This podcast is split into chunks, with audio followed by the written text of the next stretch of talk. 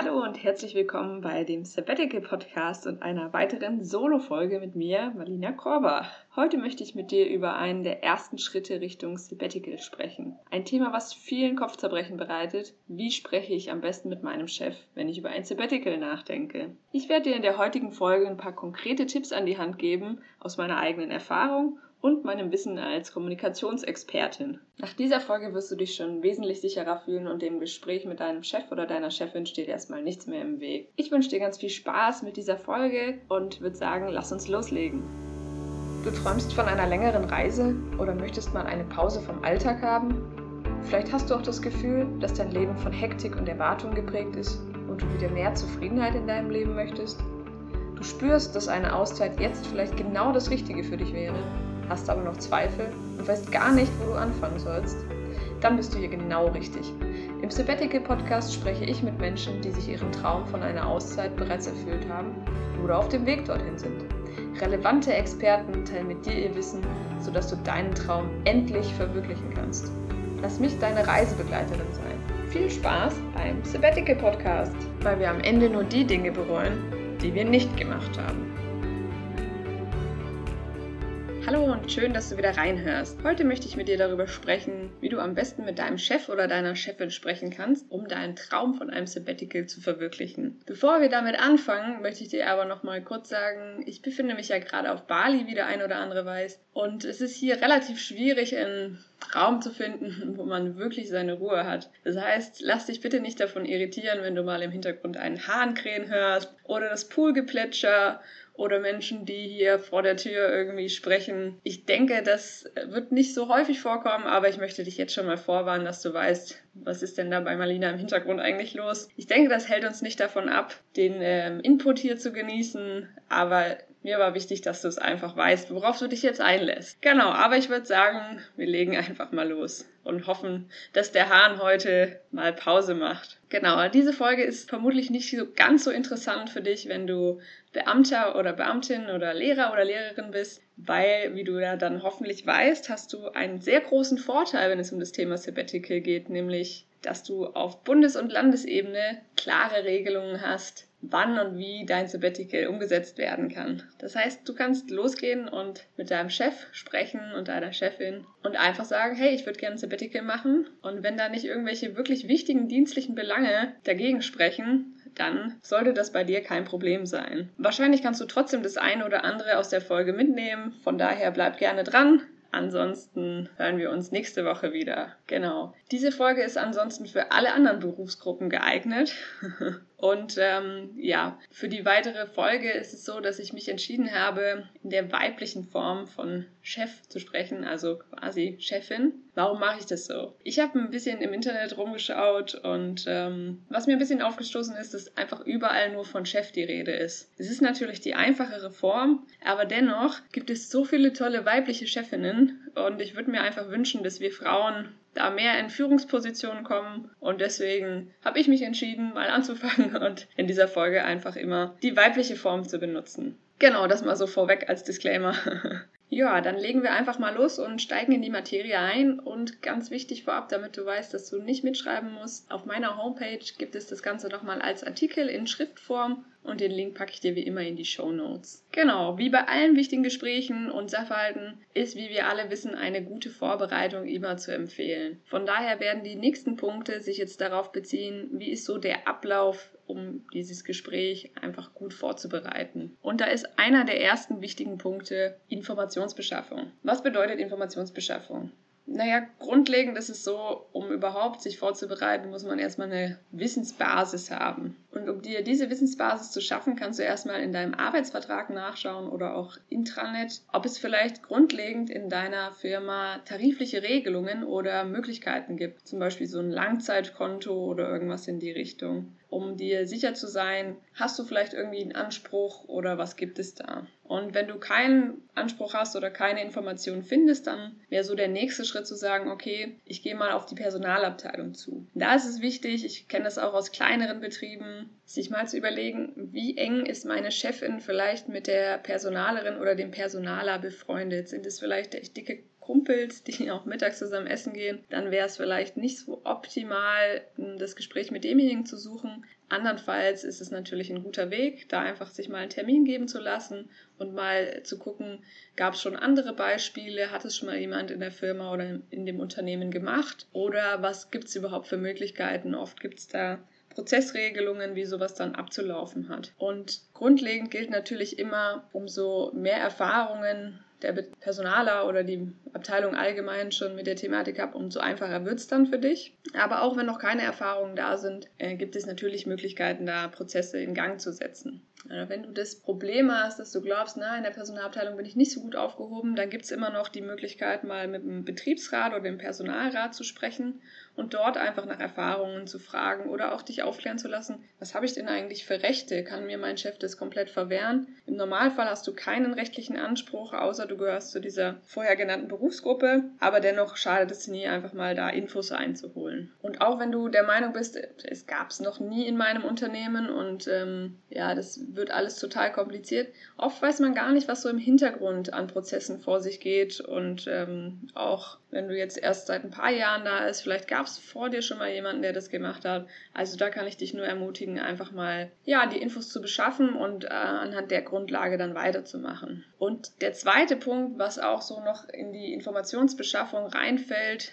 ist deine Chefin besser kennenzulernen. Wenn du sie nicht sowieso schon gut kennst, einfach mal zu gucken, wie kann ich ähm, da noch ein bisschen näher rankommen. Und wie man immer so schön sagt, seine Fre seinen Freunden soll man nahe sein und seinen Feinden noch näher. Dieser plakative Spruch ist ähm, ja grundlegend dahingehend einfach stimmig, dass es immer einfacher ist, in einem Gespräch seine Ziele zu erreichen, wenn man weiß, mit wem man es zu tun hat. Also wo sein Gegenüber irgendwie Interessen hat und ja, wieder, wieder so tickt. Und natürlich ist deine Chefin nicht dein Feind, ja.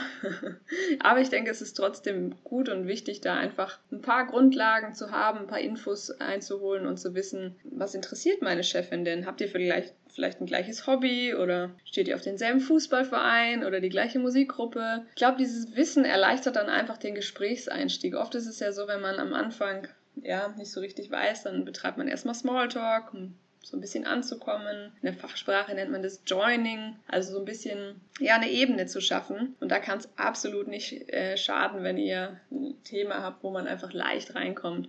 Und es sind einfach Gemeinsamkeiten. Genau. Und darüber hinaus, wenn du ähm, in der Informationsbeschaffung noch drin bist, wäre es auch super mal dich umzuhören, wie steht deine Chefin eigentlich allgemein zu den Themen Reisen, Pausen machen, Selbstfürsorge, aber auch so alternative Arbeitsmodelle. Was, wie ist ihre Haltung dazu?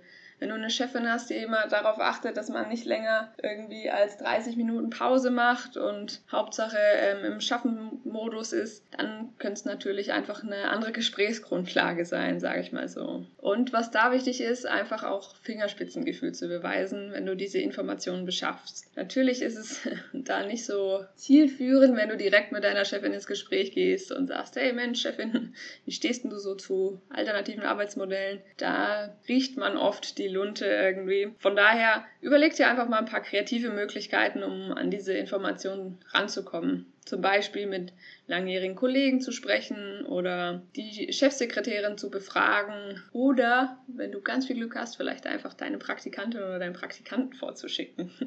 das wäre noch so ein Ausweg. Genau, also da einfach Informationen über deine Chefin einzuholen. Und wenn du diese beiden Punkte gemacht hast und da einige Informationen vorliegen hast, dann geht es im dritten Schritt darum, eine Gesprächsstrategie zu entwickeln. Diese Gesprächsstrategie kannst du anhand der gewonnenen Infos dir zurechtlegen. Da ist es wirklich wichtig, und das sage ich nicht einfach nur so, das unbedingt schriftlich zu machen. Warum schriftlich? Weil man vor allem, wenn man aufgeregt ist, häufig einfach Dinge vergisst. Und es wäre wirklich schade, wenn du dir im Vorhinein so viel Mühe gibst, die Informationen zu sammeln, dir die Strategie zurechtzulegen und dann sitzt du in einem Gespräch mit deiner Chefin und dann sind auf einmal alle Argumente weg, die du noch, so, die du noch vor dem Gespräch irgendwie im Kopf hattest. Von daher macht es auf jeden Fall schriftlich und es hilft einfach auch, ähm, dass da noch mehr Argumente hochkommen und sich auch nochmal das durchzulesen und zu merken, okay, ist es schlüssig? Ist es wirklich ein gutes Argument oder nicht? Genau, da reinzugehen und auf diese konkreten Argumente, warum gerade für dich und für deine Firma ein Sabbatical wichtig ist, da gehe ich später nochmal ein, weil das ist so mit der Knackpunkt bei dem Ganzen. Aber im Moment sind noch diese Aufbauschritte. Also das heißt, Punkt 3 wäre, wäre so eine Strategie, sich zurechtzulegen. Um diese Strategie für dich gut vorzubereiten, sind meiner Meinung nach viele Dinge noch zu beachten.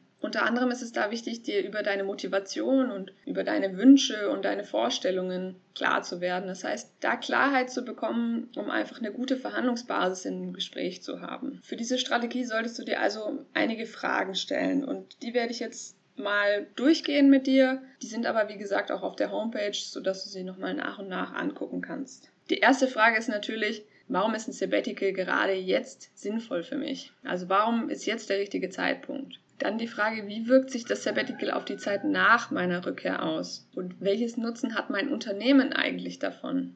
Da kommen wir nachher nochmal zu den Argumenten, aber grundlegend wäre das schon mal eine Vorüberlegung. Und welches Modell ist für mich das passende? Da gibt es ja, wenn du das von der letzten, nee, nicht von der letzten, aber von einer meiner Folgen noch weißt, es gibt einfach unterschiedliche Modelle, die du wählen kannst. Da hast du dich wahrscheinlich schon informiert, aber ich gehe noch mal kurz darauf ein. Also es ist Zeitsparmodell zum Beispiel. Da vereinbarst du einen befristeten Teilzeitvertrag mit deinem Arbeitgeber, das ist ich 70, 80 Prozent, arbeitest aber trotzdem 100 Prozent und die so entstandenen Überstunden werden auf einem separaten Zeitkonto eingespart. Und mit diesem Zeitkonto kannst du dann während deiner Auszeit quasi die Überstunden abfeiern und erhältst so weiterhin Gehalt. Das ist das erste Modell. Und dann gibt es noch das Modell Geld sparen.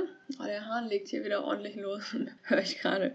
Ja, das Modell Geld sparen. Du vereinbarst mit deinem Arbeitgeber quasi, dass ein Teil deines Geldes nicht ausgezahlt wird. Auch da ist es wieder sehr individuell. Manche machen 70, 75, 80 Prozent und ähm, der Rest wird einbehalten und wird separat für deine Auszeit zurückgelegt. Und aus diesem Topf erhältst du dann während deiner Auszeit wieder das Gehalt ausgezahlt. Das ist so das Zweite. Und das ähm, Dritte ist die klassische Freistellung. Also du bekommst während deiner Auszeit kein Geld und bist aber über deinen Arbeitgeber noch angestellt, aber auch nicht sozialversichert, weil du quasi eine Freistellung hast. Oder auch in dieses Modell, das zähle ich immer so ein bisschen dazu, ist zu kündigen.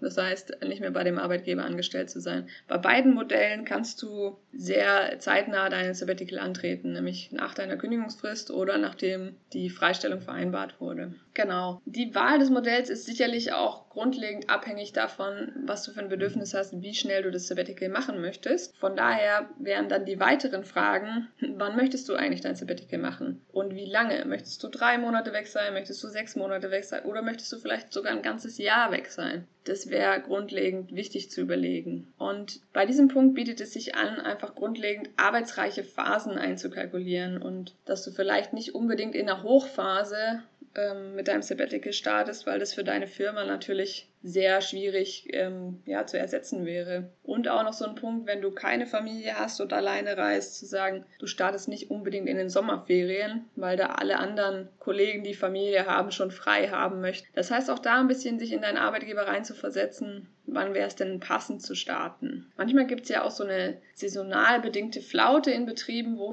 vielleicht dein Betrieb sogar froh wäre, wenn du sagst, okay, Chef, ich bin dann mal eine Zeit lang weg und ähm, der dann einfach in der Zeit Gehalt spart. Grundlegend einfach möglichst flexibel zu schauen, was wäre der richtige Zeitpunkt. Und dann weiterhin zu überlegen, möchte ich eigentlich unbedingt exakt auf diesen Arbeitsplatz zurück, wenn ich wiederkomme? Oder reicht für mich auch eine ähnliche Stelle? Weil ich denke, das ist oftmals auch einfacher für den Arbeitgeber, wenn er weiß, okay, die kommt in einem Jahr wieder oder der. Und ähm, ich habe einfach die Möglichkeit, dann flexibel zu schauen, welche Stelle ist gerade ähnlich und passend, kann aber eine Vertretung für die jetzige Stelle engagieren. Grundlegend ist es hier einfach wichtig, sich genug Zeit zu nehmen, um darüber nachzudenken, was hat mir denn an meinem alten Arbeitsplatz Spaß gemacht oder gibt es in meiner Firma irgendwie noch eine andere Stelle, die mich schon immer mal gereizt hat oder einen anderen Arbeitsbereich und wie groß ist die Wahrscheinlichkeit, dass ich dann da reinkommen würde nach meiner Auszeit. Und so eine nächste Frage, die du dir grundlegend stellen solltest, ist, und ich weiß, dass das schwierig ist, aber wäre ich auch bereit, im Falle, dass meine Chefin Nein sagt, zu kündigen? Und hier ist natürlich oftmals existenzielle Ängste, die dann hochkommen, wenn ich jetzt kündige, wenn ich meine Auszeit mache, danach habe ich keinen Job und komme dann wieder ins Ungewisse. Muss alles noch gar nicht, sondern einfach mal wirklich nur zu gucken, reinzuspüren, wäre ich bereit, für den Traum meiner Auszeit zu kündigen? Weil das eine ganz andere Grundlage bietet, eine ganz andere Verhandlungssicherheit und Verhandlungsbasis. Wenn du weißt, okay, du möchtest das Beste für dich raus rausholen und ähm, so, dass es eine Win-Win-Situation für beide Seiten wird, ist es natürlich optimal, aber für dich auch klar zu haben, okay, egal was bei dem Gespräch rauskommt, ich werde dieses Sabbatical machen. Da einfach mal genau reinzuspüren und zu gucken, was ist es denn, was mich hier hält oder, oder vielleicht auch nichts. Bei dieser Überlegung ist es ganz wichtig, einfach sich klar zu haben, egal was passiert, du möchtest keine verbrannte Erde hinterlassen, auch wenn du kündigst. Du weißt nicht, was es für Optionen noch nach deiner Auszeit gibt. Deswegen einfach immer grundlegend sachlich bleiben. Ein weiteres Thema für deine Verhandlungsbasis ist auf jeden Fall, wünschst du dir Abgeschiedenheit oder möchtest du vielleicht für wichtige Nachfragen erreichbar sein? Das ist so ein Punkt, bei dem viele hadern. Und meine persönliche Meinung dazu ist, ich würde mir eine vollkommene Kontaktpause gönnen. Weil jeder definiert wichtige Anliegen für sich anders. Und grundlegend, wenn du weißt, okay, meine Chefin könnte mich jetzt jederzeit anrufen, bist du meiner Meinung nach nie wirklich frei im Kopf. Du kannst dich nie wirklich auf alles einlassen weil du irgendwie vielleicht auch unterbewusst dafür sorgst, dass du dein Handy dabei hast oder oder. Deswegen wäre meine Empfehlung immer zu sagen, okay, ganz oder gar nicht. Aber es ist natürlich auch eine Typsache und kommt sicherlich auch ganz drauf an, in was für einem Unternehmen du arbeitest, wie gut du mit deiner Chefin klarkommst. Aber das mal so als Impuls von mir. Ja, mit diesen grundlegenden Fragestellungen solltest du meiner Meinung nach erstmal ganz gut gerüstet sein für so ein Gespräch. Und grundlegend gilt aber immer, umso klarer du dir bist, in welchen Punkten du Flexibilität beweisen kannst, welche aber für dich ganz fest quasi nicht verhandelbar sind, umso mehr kannst du dich auf dieses Gespräch einstellen und du hast einfach einen größeren Spielraum für dich im Kopf. Du sagst, okay, ich bin vielleicht flexibel, wann es losgehen soll und auch wie lange, ob es jetzt ein Monat länger oder kürzer ist, ist für mich jetzt nicht unbedingt wichtig. Aber für mich ist vielleicht wichtig, ich möchte keinen Kontakt und ich möchte danach auf meine Arbeitsstelle zurückkommen. Also da einfach einen Spielraum in beide Richtungen zu haben für beide. Und ich denke, da werdet ihr auf jeden Fall eine gute Lösung für beide Seiten finden. Genau, Punkt 4 des Ablaufs wäre dann den Zeitpunkt des Gesprächs wählen. Allgemein gilt für mich immer, hol deine Chefin möglichst früh ins Boot. Je nach Betriebsgröße oder Unternehmensgröße muss man viele Prozesse in Gang setzen und je nachdem auch, wann du starten möchtest, äh, mit der Personalabteilung und, und, und. Das sind immer Dinge, die man nicht so kalkulieren kann und deine Chefin muss natürlich auch die Möglichkeit haben, frühzeitig zu planen. Von daher hol sie so früh wie möglich, wie es einfach geht, ins Boot. Aber grundlegend gilt, für das konkrete Gespräch, nimm dir Zeit, um den richtigen Zeitpunkt zu wählen. Ich weiß, für viele Gespräche gibt es keinen optimalen Zeitpunkt, aber was ich damit meine ist, schau am besten, dass es irgendwie nicht gerade eine stressige Hochphase für euch alle ist. Manchmal gibt es ja so Zeiten, wo man weiß, okay, in den Sommermonaten ist bei uns High Life und ähm, da sind alle irgendwie ein bisschen gestresst. Alle wissen aber auch, nach dem Sommer wird es wieder weniger. Das heißt, nicht unbedingt in der Zeit das Gespräch wählen. Und dann sorge dafür, dass ihr das Gespräch in einer ungestörten Atmosphäre führen könnt. Auch das kann völlig unterschiedlich sein, je nach Kultur, die ihr in äh, eurem Betrieb pflegt. Für manche ist es irgendwie ein nettes Café um die Ecke, wo wir einfach ungestört sitzen können, weil wir wissen, zu der Uhrzeit ist da sowieso nie jemand. Oder ähm, es gibt Gesprächsräume oder im, im Büro deiner Chefin ist eine angenehme Atmosphäre.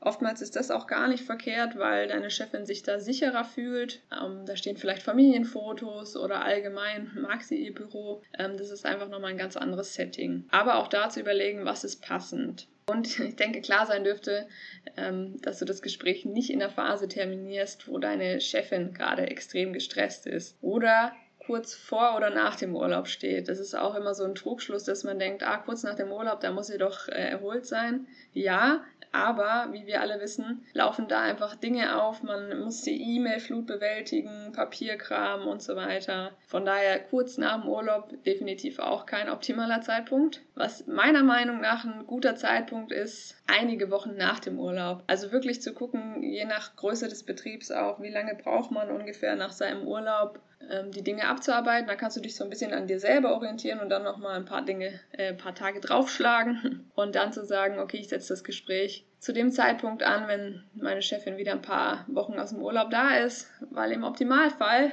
hat sie dann noch Reiseerinnerungen und schwelgt da drinne, ist aber schon wieder so weit gesettelt und angekommen, dass sie einfach ja eine gute Grundstimmung hast, hat. Solltest du eine der glücklichen Personen sein, die eine dauergestresste Chefin haben, ähm, dann ist es einfach, wie es ist. Ah, dann liegt das Gespräch am besten auf Mitte der Woche und äh, sorgt dafür, dass du entspannt bist Warum gerade Mitte der Woche? Weil ich glaube, Montags ist es immer so, ah, man muss irgendwie die Dinge erstmal wieder ins Rollen kriegen und freitags ist man vielleicht im Kopf schon im Wochenende, freut sich, aber hat auch noch zig Dinge zu tun. Von daher so Mitte der Woche ist, glaube ich, dann eine ganz gute Möglichkeit. Und warum solltest du auch entspannt sein? Grundlegend natürlich immer, weil du deine Bedürfnisse dann besser artikulieren kannst, aber auch, weil das ansteckend ist. Durch unsere sogenannten Spiegelneuronen ist es oftmals so, wenn der Gegenüber freundlich und entspannt ist, dass das irgendwas mit ähm, deinem Gegenüber natürlich auch macht. Also schau, dass du eine entspannte Grundhaltung hast und ja, das Gespräch irgendwie gut terminieren kannst. Wenn du das Gespräch terminierst, dann überleg dir vorher, was möchtest du für eine Begründung nutzen. Nicht einfach sagen, hey Chefin, ich würde mal gerne mit dir sprechen, weil dann überlegt die sich natürlich, hm, was möchte der denn von mir oder fragt dich vielleicht sogar. Von daher ist ein allgemein guter Grund, immer zu sagen, du möchtest ein Feedbackgespräch. Wenn es in eurem Betrieb nicht üblich ist, die Kultur Feedbackgespräche zu führen, dann ähm, überleg nochmal, ob vielleicht ein Projekt gerade anstand oder jetzt irgendwas Neues eingeführt wurde oder wird und du einfach da irgendwie Feedbackgespräche einfordern kannst für das gesamte Gespräch gilt einfach. Auch das muss ich eigentlich nicht dazu sagen, aber der Vollständigkeit halber mache ich es einfach mal an dieser Stelle. Sei immer sachlich, probier einfach bei dir zu bleiben, sei aber bestimmt und guck, dass du Flexibilität einbaust. Was meine ich mit bleib bei dir? Rede in der Ich-Form und vermeide am besten Verallgemeinerungen. Und auch wenn du von jemandem weißt, bei dem es schon erlaubt wurde, sag nicht irgendwie, Herr Müller durfte doch auch und deswegen will ich auch, weil das kommt nie gut an. Und Grundlegend kannst du Formulierungen nutzen wie ich würde mir wünschen, dass und dann halt deinen Wunsch einbauen. Damit vermeidest du, dass deine Chefin irgendwie davon ausgeht, es ist schon was entschieden worden. Und je nach Persönlichkeitsstruktur deiner Chefin ist es sehr gut, wenn sie das Gefühl hat, ähm, da gibt es noch Mitspracherecht und Entscheidungsfreiheit einfach für sie. Genau. Dann kommen wir auch schon direkt zum fünften Punkt, der aber mit in dieses Gespräch anschließt. Habe Geduld. Wenn du dich endlich durchgerungen hast, diesen Gesprächstermin zu vereinbaren, ähm, dann überstürzt das Ganze nicht. Nimm dir Zeit, es vorzubereiten und innerhalb des Dialoges gib deiner Chefin einfach Zeit. Gib ihr Zeit, um zu überlegen, gib ihr Zeit, um auf deine Argumente zu reagieren und nagel sie vor allem nicht direkt im Gespräch fest, dass sie Ja oder Nein sagen muss je nach Situation ähm, in dem Unternehmen kann das ähm, ja, sehr überfordernd oder vielleicht auch schockierend sein, wenn man sich überlegt, da scheidet ein guter Mitarbeiter oder eine gute Mitarbeiterin für sechs Monate oder zwölf Monate aus und vielleicht geht bei deiner Chefin im Kopf dann direkt los, oh mein Gott, wie soll ich eine Vertretung finden, wie machen wir das hier? Also du weißt nicht, was in deiner Chefin vorgeht in dem Moment, von daher guck einfach, dass du auf sie reagierst und vereinbart einen Folgetermin. Wenn sie ähm, sich nicht sicher ist oder vielleicht sogar noch Rücksprache mit ihrem Chef halten muss oder ihrer Chefin, das kann natürlich ja auch immer sein, dann ähm, besprecht es einfach ganz offen und sag, du hättest gerne, wann es passend ist, in zwei Wochen oder so, einen Folgetermin, um das ähm, zu besprechen. Mach auf jeden Fall einen konkreten Termin aus, sonst ähm, geht es unter oder zieht sich einfach ewig lange und das möchte ja auch keiner. Genau, der sechste Punkt, Absicherung. Was meine ich mit Absicherung? Wenn der Termin für dich positiv ausgegangen ist, wovon ich einfach mal ausgehe, oder die Termine, dann ist es grundlegend wichtig zu schauen, was trefft ihr für Vereinbarungen. Und diese Vereinbarungen unbedingt schriftlich festzuhalten. Entweder in einem passenden Sabbatical-Vertrag gibt es in manchen Firmen oder in einem neuen Arbeitsvertrag. Und auch da ist natürlich abhängig davon, welches Modell nimmst du, ähm, wann ist die, die, der Zeitpunkt geplant. Guck aber auch, dass du frühzeitig die Personalabteilung oder sogar den Personalrat mit einbeziehst, damit einfach ganz klar gesichert ist, okay, es wird festgehalten, du kommst auf deine alte Stelle zurück, ähm, du bekommst die und die Konditionen, dass du da dir einfach eine, ja, eine Absicherung schaffst. Ja, das waren erstmal so die sechs Schritte, wie du vorgehen kannst. Und da das jetzt äh, einige waren, fasse ich einfach die Punkte nochmal ganz kurz zusammen, bevor wir dann zu dem Thema Argumente übergehen, die für ein Sabbatical sprechen. Also der erste Punkt, den ich genannt habe, war Informationen bei anderen Stellen beschaffen. Arbeitsverträge, Personalabteilung, Betriebsrat, da einfach mal zu horchen, was gibt es für Grundvoraussetzungen. Und dann der zweite Punkt, Erfahrungen einholen, wie deine Chefin zu bestimmten Themen steht. Was hält sie von Reisen? Was hält sie von ähm, alternativen Arbeitsmodellen? Wie steht sie zu Pausen? Gibt es irgendwie Gemeinsamkeiten, Hobbys oder ähnliches? Das ist so der zweite Punkt. Und der dritte Punkt war, lege dir eine passende Gesprächsstrategie zurecht. Stell dir vorab die genannten Fragen, die ich vorgestellt habe und umso klarer du dir bist, umso besser kannst du dich für das Gespräch vorbereiten und das Gespräch führen und deine Bedürfnisse einfach an der Stelle vertreten. Genau, und der vierte Punkt war, Wähle einen passenden Zeitpunkt für das Gespräch. Schaue unbedingt, wann ist der Stress am geringsten und wann wäre es für deine Chefin einfach gut, so eine Art Gespräch zu führen. Und aber auch nach dir zu schauen, wann bist du entspannt, nicht unbedingt irgendwie, wenn du krank bist oder eh allgemein auch schon gestresst bist. Also genau, wann passt der Zeitpunkt? Und dann fünftens, besinne dich während des Gesprächs auf bestimmte Gesprächsregeln. Bleib sachlich, bestimmt, flexibel, klar und habe Geduld. Und dann gebe deiner Chefin und dem Prozess Zeit. Erwarte kein direktes Ergebnis in dem Gespräch und vereinbare einfach einen konkreten Folgetermin. Und wenn es dann dazu gekommen ist, dass dieser konkrete Folgetermin positiv ausgegangen ist, dann sichere dich ab, indem ihr schriftliche Vereinbarungen trefft. Ja, dann würde ich sagen, gehen wir mal zu den Argumenten über. Und schon ähnlich wie bei der Strategieplanung gilt auch hier, umso klarer du dir bist und selbst von deinen Argumenten überzeugt, überzeugt bist, umso besser kannst du diese vertreten. Und weil man muss sich mal vorstellen, wenn du, es ist wie immer auch in äh, Diskussionen, ne? wenn du selber schon von deinen Argumenten nicht überzeugt bist und man irgendwie zweifelt, dann merkt dein Gegenüber das und äh,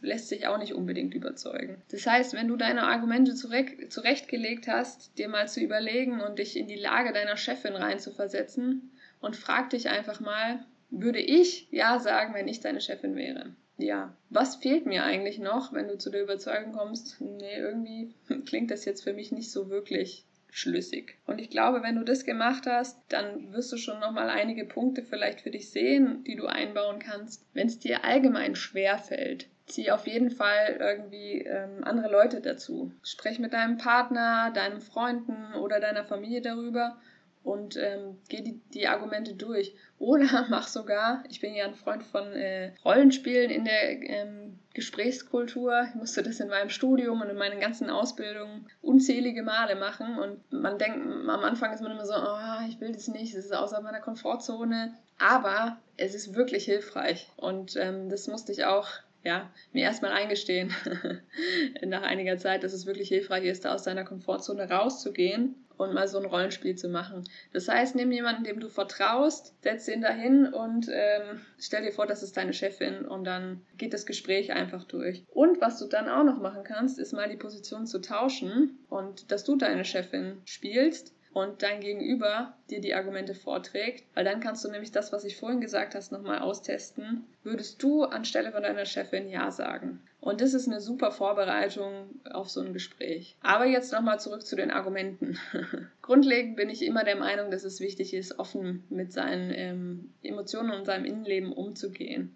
Das heißt, wenn du wirklich an einem Punkt bist, dass du sagst, ich brauche dieses Sabbatical, weil ich einfach nicht mehr weiter weiß und nicht mehr kann. Und ich merke, wenn ich jetzt hier nicht an dieser Stelle mir eine Pause gönne oder zumindest weiß, ich habe in ein, zwei Jahren mal für mich eine längere Auszeit, ähm, dann kann ich diesen Job nicht länger machen oder oder, dass du einfach sehr deutlich artikulierst, was gerade in dir vorgeht. Aber auch nur, wenn das wirklich so ist. Und da wäre das erste Argument quasi, das Sabbatical gibt dir die Möglichkeit, dich vollständig auszuruhen, neue Kraft zu tanken und deine Akkus mal wieder richtig aufzuladen sodass du einfach danach mit neuer Kraft zurückkommen kannst in dein Unternehmen und äh, da wieder für jede Schandtat bereit bist quasi.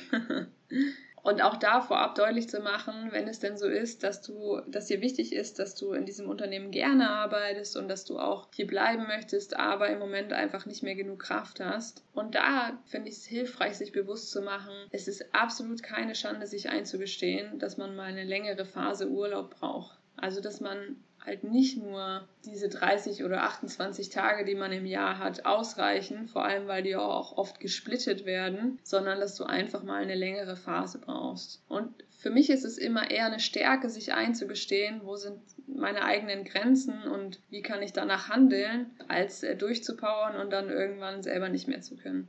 Und auch das muss eigentlich deiner Chefin klar sein, dass sie nur, wenn sie ausgeruhte Mitarbeiter hat, auch damit rechnen kann, dass sie wirklich gute Leistungen bringen. Von daher vielleicht auch an diese an dieses ähm, Wissen zu appellieren irgendwie, was direkt zu dem nächsten Argument führt, dass ein Sabbatical definitiv als Burnout-Prävention dient. Weil dieses Thema Burnout ist in den letzten Jahren ja ähm, sehr bekannt geworden und manche benutzen, auch, benutzen es auch sehr inflationär, aber ich denke, es wird immer ernster genommen in der Arbeitswelt, weil man einfach mittlerweile weiß, was hat es für krasse Auswirkungen. Und am Ende ist es ja eine Form von Depression und was macht das mit jemandem und wie langwidrig sind vor allem auch die Folgen, wenn man da nicht rechtzeitig was macht. Und wenn du wirklich Gefahr läufst, auszubrennen, dann ist das ein sehr, sehr aussagekräftiges Argument meiner Meinung nach. Und dann sollte man auch dazu stehen und, und dafür einstehen.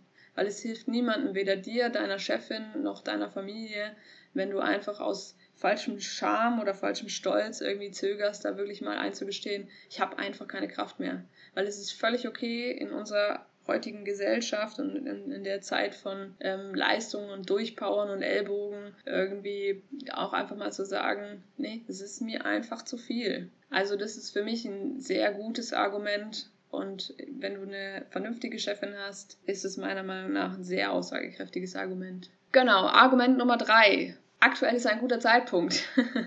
Was meine ich denn damit? Dieses Argument ist nur angebracht, wenn du vielleicht in einem Unternehmen arbeitest oder in einem Betrieb, wo du, ähm, wo ihr Projektphasen habt, wo du vielleicht Projektmanager bist oder du bist Bauingenieur oder irgendwie sowas in die Richtung und ihr habt einfach Projektphasen, Architekt, was auch immer und habt gerade ein Projekt beendet oder seid im ähm, Beenden des Projektes.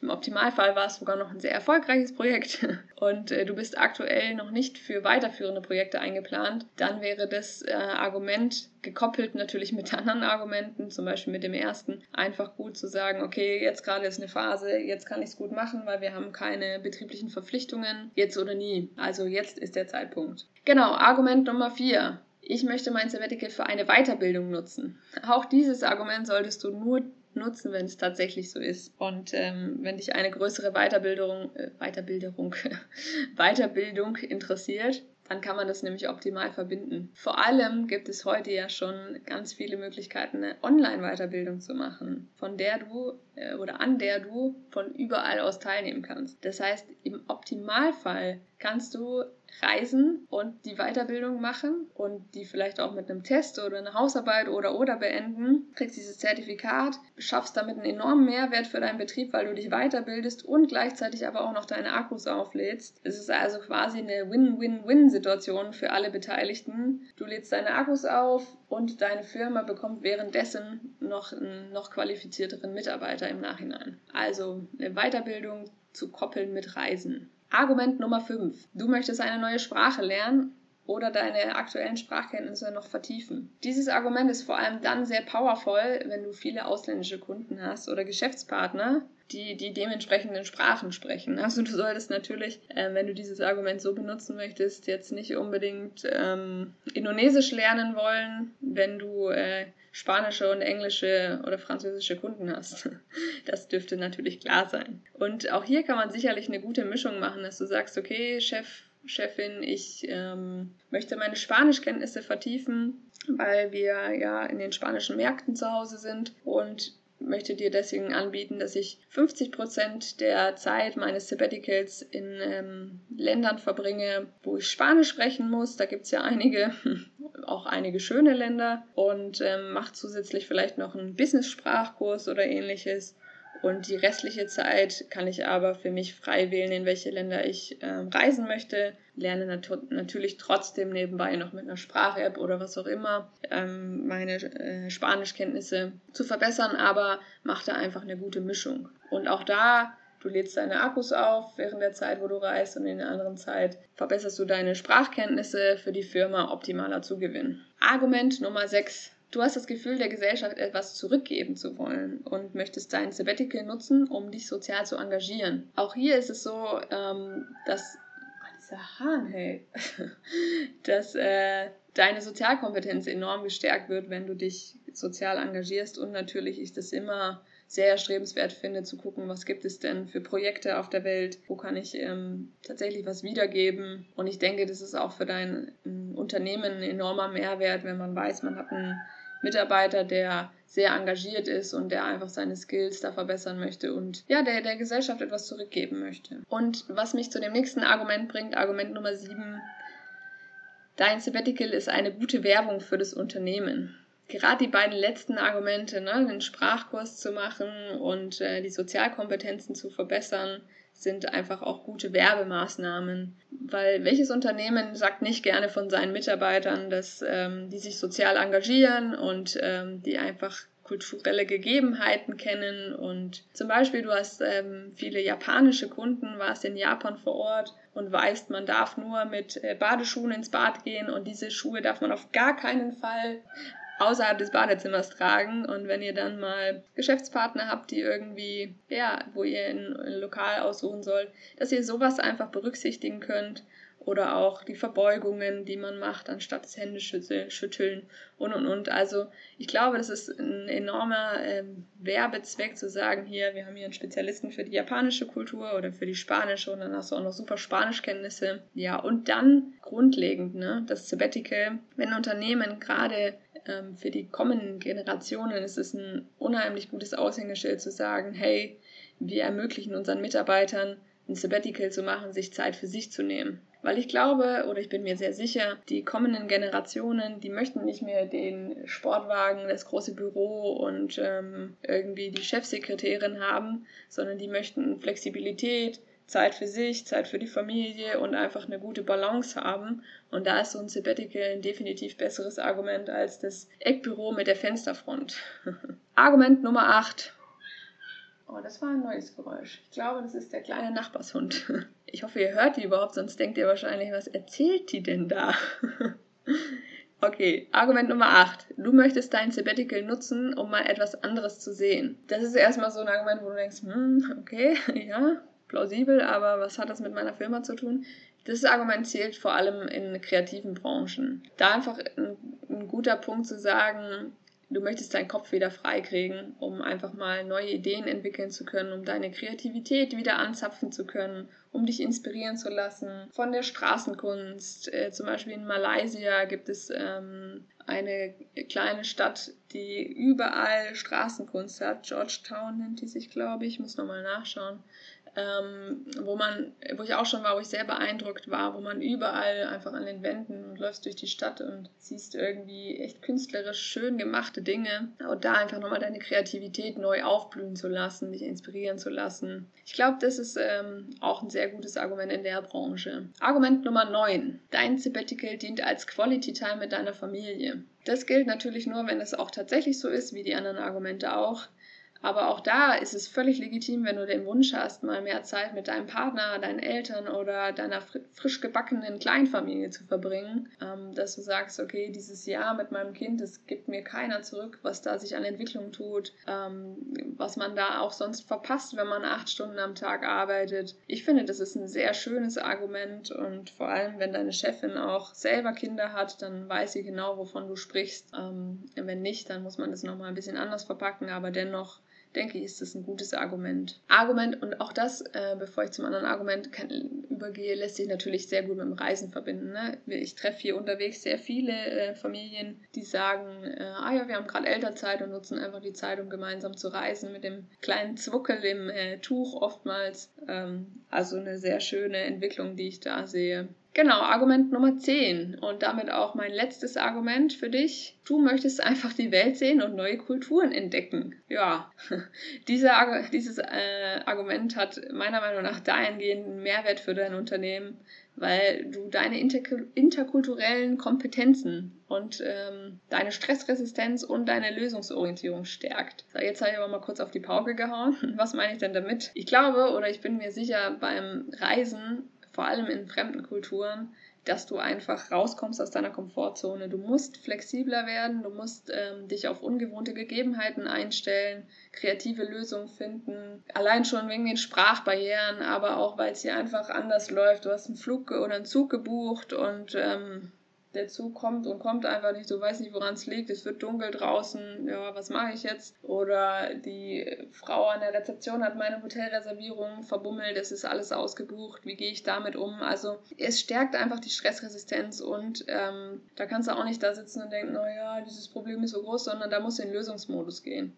Und ich glaube, das ist für jedes Unternehmen, für jeden Betrieb unheimlich wertvoll. Und so musst du es am Ende auch verkaufen und nicht einfach sagen, ich möchte einfach mal die Welt sehen. Auch wenn das natürlich mit da reinspielt. Ja, ich hoffe, da waren jetzt schon einige Argumente für dich dabei. Wichtig ist, dass du immer schaust, was ist individuell für mich richtig und was fühlt sich auch gut an. Weil wenn du irgendwas einfach übernimmst, ähm, ich denke, deine Chefin kennt dich zumindest ein bisschen und ähm, weiß, das ist nicht kein gutes Argument für dich, das ist nicht stimmig, das passt einfach nicht. Also auch da zu schauen, ähm, was ist denn mein Argument und oder meine Argumente und welche sind da gut. Ich denke, so drei bis fünf Argumente sind äh, gut, sich rauszusuchen.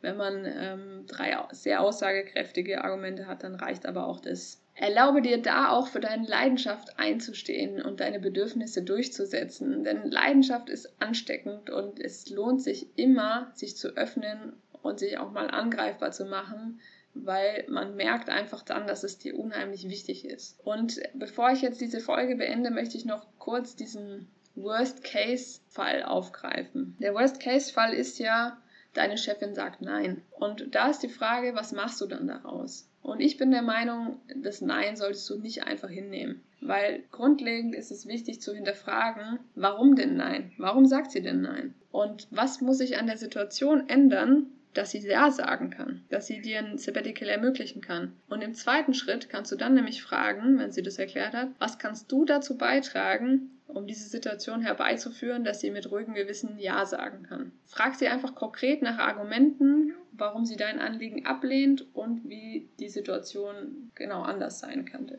Und vor allem probier trotz Enttäuschung, dich in deine Chefin hineinzuversetzen. Findest du die Argumente schlüssig? Ist es ähm, sinnvoll, das so zu argumentieren? Und wenn du trotz ausreichender Empathie feststellst oder nicht nachvollziehen kannst, warum sie Nein sagt und was grundlegend dagegen spricht, ein Sabbatical zu machen, dann solltest du dir überlegen, was hält dich eigentlich in diesem Unternehmen? Bist du wirklich zufrieden? Ist dein Arbeitsplatz dir so viel wert, so viel wert? Und wie wichtig bist du als Mitarbeiter dort? Weil wenn wir davon ausgehen, dass du dir Argumente zurechtgelegt hast und sagst, Mensch, ich brauche unbedingt mal Zeit für mich, möchte meine Akkus aufladen, möchte einfach die Welt entdecken, möchte das vielleicht mit meiner Familie auch noch verbinden und da Quality Time für mich haben. Und äh, deine Chefin sagt einfach nein und hat dafür nicht wirklich gute Argumente, außer dass es vielleicht sehr stressig ist, eine Nachfolge zu finden. Dann ist die Frage, wie viel wert bist du als einzelner Mitarbeiter, dass man dich in dem Unternehmen halten möchte und dass man dir das vor allem ermöglichen möchte. Weil für mich ist ein Sabbatical nach wie vor unbezahlbar.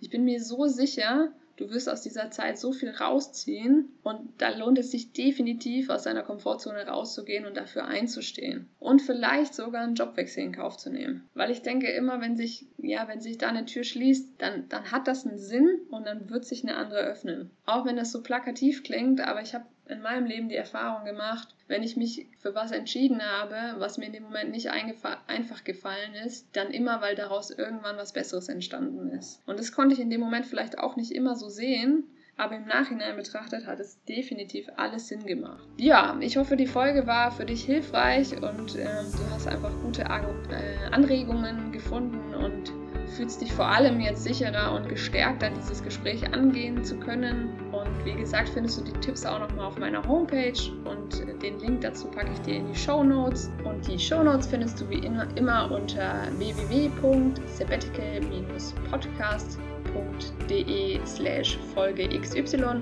und das XY tauscht du dann einfach mit der aktuellen Folgennummer aus oder du schaust gerne direkt in deine Smartphone-App. Ich würde mich auf jeden Fall mega freuen, wenn du mir von deinen persönlichen Erfahrungen berichtest, auch welche Tipps irgendwie für dich hilfreich waren, welche Argumente du vielleicht genutzt hast und schreib mir dafür einfach gerne unter hello at sabbatical-podcast.de. Ich freue mich immer mega äh, davon zu hören und zu wissen, ob diese Tipps, die ich so gebe, auch irgendwie einen Mehrwert haben. Und wenn dir allgemein der Podcast gefällt, würde ich mich sehr freuen, wenn du mir eine Bewertung bei iTunes hinterlassen würdest und auch einfach dazu schreibst, was dir vielleicht so gut gefällt. Und ich freue mich, wenn du nächste Woche wieder reinhörst und wünsche dir bis dahin einfach eine gute Zeit. Alles Liebe, deine Marlina.